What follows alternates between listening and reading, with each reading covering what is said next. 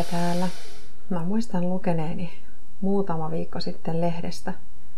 Oliko se nyt sitten kolumni vai artikkeli siitä, kuinka nykyään hoitajat ei ole enää sisarhentovalkoisia, vaan en muista mihin, mihin siinä artikkelissa hoitajaa verrattiin.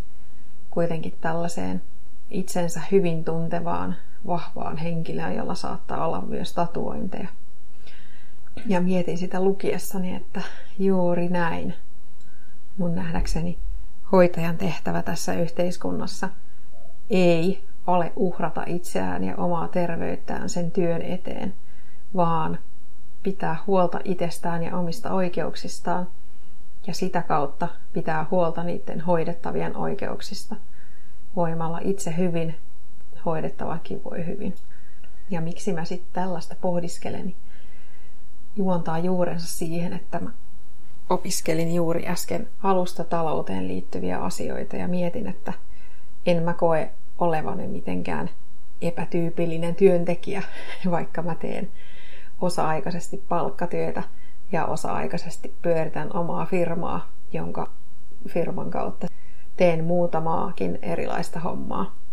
Mä pikemminkin ajattelen, että tälleinhän sitä ihmiset nykyään työtä tekee. Ei läheskään kaikilla ole sitä yhtä päätyötä, tai vaikka olisikin, niin on sen lisäksi sitten näitä side hustleja, tai millä nimellä niitä ikinä kutsuu, siis sivutöitä, lisätöitä, tai jotain hommaa, mistä, mistä tykkää, ja joka tuottaa jotain, joka ei ole siis vaan harrastus, joka vie rahaa. Ajattelin hoitajia tietysti sen takia, koska ehkä joskus viisikymmentä vuotta sitten tai sata vuotta sitten hoitajan elämäntehtävä oli hoivata toisia. Nykyään ei ole enää niin.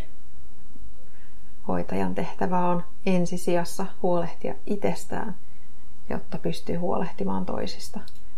Mä käytän tätä hoitajakäsitettä hyvin laajasti. En tarkoita pelkästään niitä ihmisiä, jotka palkkatyökseen hoivaa muita, vaan ketä tahansa ihmistä, jolla on jonkun toisen ihmisen elämä tai terveysvastuulla. Eli siis lasten vanhemmat tai sellaiset ihmiset, jotka hoitaa omia vanhempia tai omaa sisarusta tai, tai isovanhempia tai ketä tahansa ihmistä. Voi olla myös naapuri.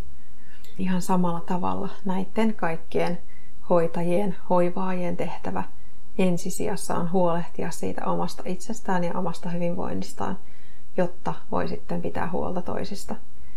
Ja mun nähdäkseni se, että tuntee itsensä ja on vahva siinä, siinä, siinä omana itsenään, niin edesauttaa vähän kaikkia asioita sekä läheisesti vain omaan itseen liittyviä, että oman itsen kautta niihin toisiin liittyviä. Ja koska monella ihmisellä on tosi monta kiinnostuksen kohdetta, niin miksi ei voisi ihan hyvin tehdä niin, että jonkun osan aikaa tekee jotain itselleen tärkeää juttua ja jonkun toisen aikaa taas tekee jotain toista itselle tärkeää juttua. Mulla ainakin on jo pidemmän aikaa ollut niin, että kun mä haluan tehdä tosi, tosi monenlaisia hommia, niin elämä pysyy tasapainossa sillä, että mä jaan aikani niiden erilaisten juttujen kesken. Ne työt tuottaa erilaisia asioita niiden kautta.